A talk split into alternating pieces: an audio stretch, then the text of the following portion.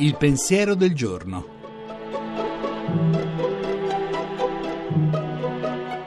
In studio Suora Alessandra Smerilli, docente presso l'Università Auxilium di Roma.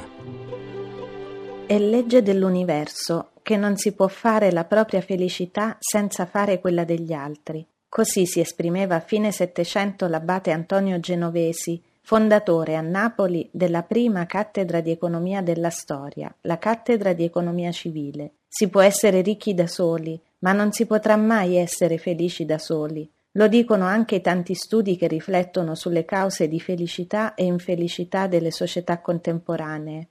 Alla domanda che cosa accomuna gli esseri umani e li distingue dalle altre specie viventi, Adam Smith rispondeva la capacità di scambiare, di barattare, Genovesi, invece, pensando a cosa rende l'uomo più socievole, dice è il reciproco diritto di essere soccorsi e conseguentemente una reciproca obbligazione di soccorrerci nei nostri bisogni.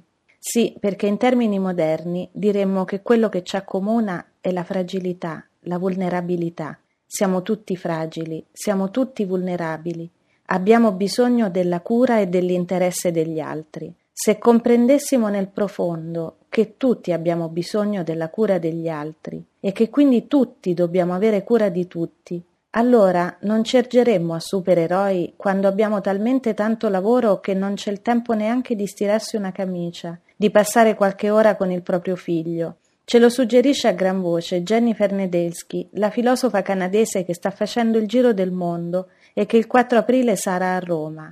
Ella chiede che tutti si lavori non più di 30 ore a settimana e che nessuno dedichi meno di 12 ore alla settimana alla cura dei propri familiari e dei propri concittadini. Lavoro e cura, perché il nostro contributo alla società passa attraverso l'opera delle nostre mani, nel produrre beni e servizi e nell'occuparci gli uni degli altri e delle nostre fragilità. Sarà la cura la grande sfida della felicità di domani. La trasmissione si può riascoltare e scaricare in podcast dal sito pensierodelgiorno.rai.it.